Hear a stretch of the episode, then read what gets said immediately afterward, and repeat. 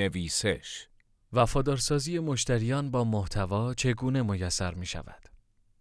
امروزه اکثر شرکت ها و وبسایت های اینترنتی بیشتر تمرکز خود را بر روی فروش بازاریابی گذاشته اند و از تولید محتوا و بازاریابی محتوایی غافلند. اما حقیقت این است که همیشه روش های بازاریابی سنتی به تنهایی نمی توانند باعث جذب مشتری شوند. بازاریابی محتوا روشی نوین در بازاریابی است که در عصر جدید توجهی ویژه به آن می شود. وفادارسازی مشتریان یکی از حلقه های مفقوده در بازاریابی است که در ادامه به این مهم خواهیم پرداخت که بازاریابی محتوایی چگونه می تواند به این مهم کمک کند. هر کسب و کار اینترنتی نیاز به محتوای مناسب دارد. چرا که محتوای خوب نه تنها باعث جذب مخاطب و وفادارسازی مشتریان می شود بلکه هزینه های تبلیغات را به طرز قابل توجهی کاهش می دهد. در این مطلب می خواهیم بدانیم وفادارسازی مشتریان با محتوا چگونه میسر می شود. ولی سوالی که در اینجا ممکن است برایتان پیش بیاید این است که وفادارسازی مشتریان یعنی چه؟ چگونه می توان از طریق محتوا وفاداری را در مشتریان به وجود آورد؟ و در آخر چگونه محتوا می تواند مشتریان شما را به برندتان وفادار کند؟ در ادامه به تک تک این سوالات پاسخ خواهیم داد. پس با ما همراه باشید. وفادارسازی مشتریان یعنی چه؟ وفادارسازی مشتریان به معنای برقراری یک ارتباط عاطفی بین یک سازمان و مشتریانش است که حمایت مشتریان را به دنبال دارد. به این معنا که مشتری محصول، سایت و وبلاگ شما را به سایر رقبا ترجیح می دهد و حتی با کاهش یا افزایش قیمت محصولات و خدمات شما باز هم شما را انتخاب می کند. توجه کنید که یک فرد را که صرفاً شما را دنبال می کند را نمی توان مشتری وفادار دانست. چرا که از شما خرید نمی کند و کلا نام مشتری را حذف می کند. همچنین خرید مداوم یک فرد صرفاً به معنای وفاداری آن مشتری نیست. در کل وفاداری مشتری به معنای به اشتراک گذاشتن قلب و پول آن مشتری با شماست به این معنا که نه تنها از شما خرید می کند بلکه شما را با ذوق و اشتیاق به دیگران نیز معرفی می کند. روش های ایجاد وفاداری در مشتریان چیست؟ در بالا توضیح دادیم که وفادارسازی مشتریان به چه معناست. اما اکنون سوالی که پیش می آید این است که چگونه می توان وفاداری را در مشتریان ایجاد کرد؟ درست است که هدف اصلی کسب و کارها جذب افزایش مشتری است ولی در این راه شما نباید مشتریان قدیمی را کنار بگذارید و به اصطلاح مشتریان قدیمی را فدای مشتریان جدید کنید. چرا که مشتریان قدیمی بدون شک کسانی هستند که شما را می‌شناسند و با شما ارتباط عاطفی و تجاری برقرار کردند و قطعا برای شما سودآورتر از مشتریان تازند. به عبارتی بدون شک 80 درصد فروش و سود شما از 20 درصد از مشتریان وفادارتان است. بنابراین شما باید ضمن حفظ مشتریان وفادار قدیمی به جذب مشتریان جدید بپردازید. در قدم اول برای جذب و وفادارسازی مشتریان لازم است که خود را به جای آنها بگذارید. دوست دارید چگونه با شما برخورد شود؟ چه چیزی ممکن است شما را جذب یک کسب و کار کند؟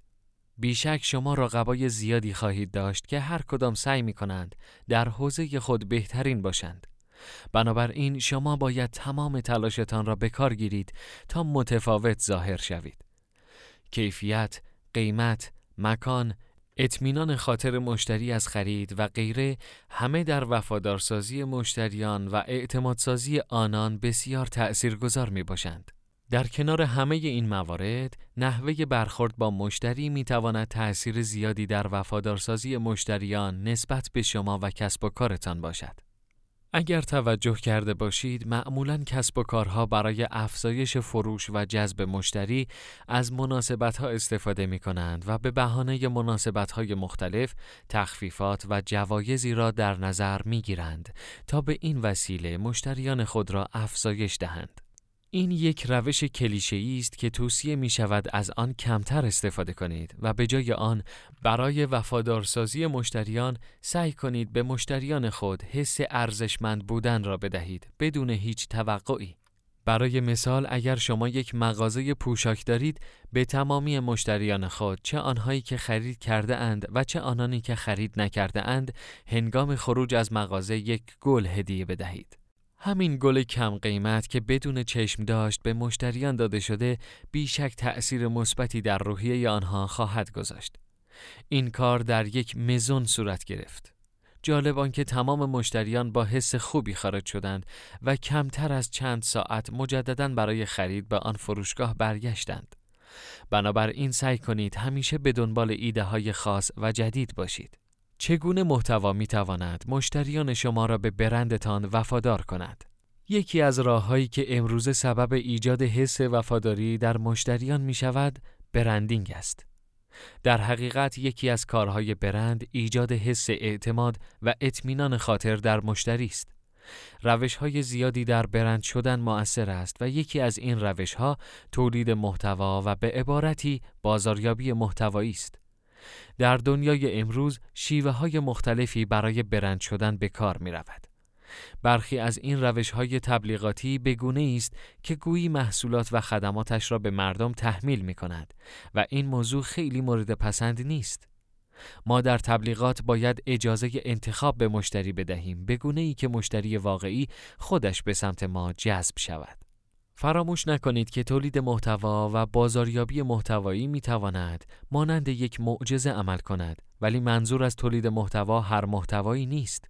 منظور از تولید محتوا یک تولید محتوای منظم، جذاب، کارآمد و البته تخصصی است تا سبب وفاداری مشتریان نسبت به سایت و وبلاگ شود. بگونه ای که مشتری را بار دیگر به سایت و وبلاگ شما بکشاند. در حقیقت تولید محتوا یکی از بهترین و موثرترین و البته کم هزینه ترین راه های تبلیغاتی برای جذب مخاطبین هدف و وفادارسازی مشتریان و اعتمادسازی است. چرا که یک برای اینکه شما بتوانید برندتان را به سایرین معرفی کنید لازم است که در مورد آن حرف بزنید و این یعنی تولید محتوا. دو فرقی نمی کند حوزه فعالیت شما چیست کافی است بتوانید در حوزه خود بهترین باشید و به طور کاملا تخصصی تولید محتوا کنید. با این کار شما می توانید اعتماد افراد زیادی را به خود جلب کنید.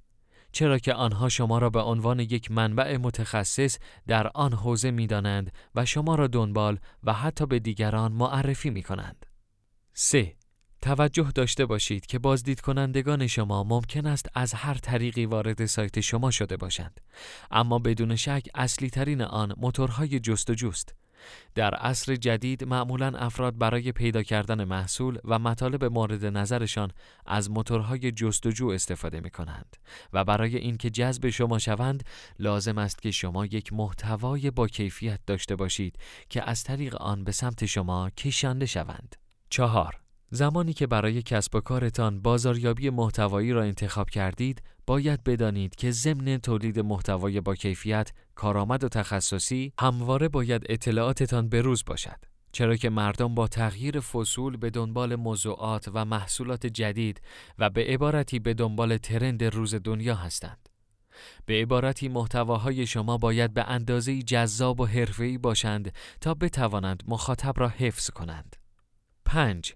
زمانی که شما محصولات و مطالب بروزی داشته باشید و همواره در جستجوگرهای گوگل رتبه بالایی داشته باشید به تدریج مردم با اسم و سایت شما آشنا می شوند و شما را دنبال خواهند کرد.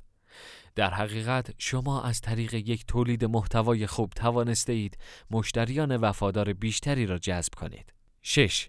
در تولید محتوا لازم است به این نکته توجه کنید که نباید مستقیما و صرفا از مزایای آن برند صحبت کنید.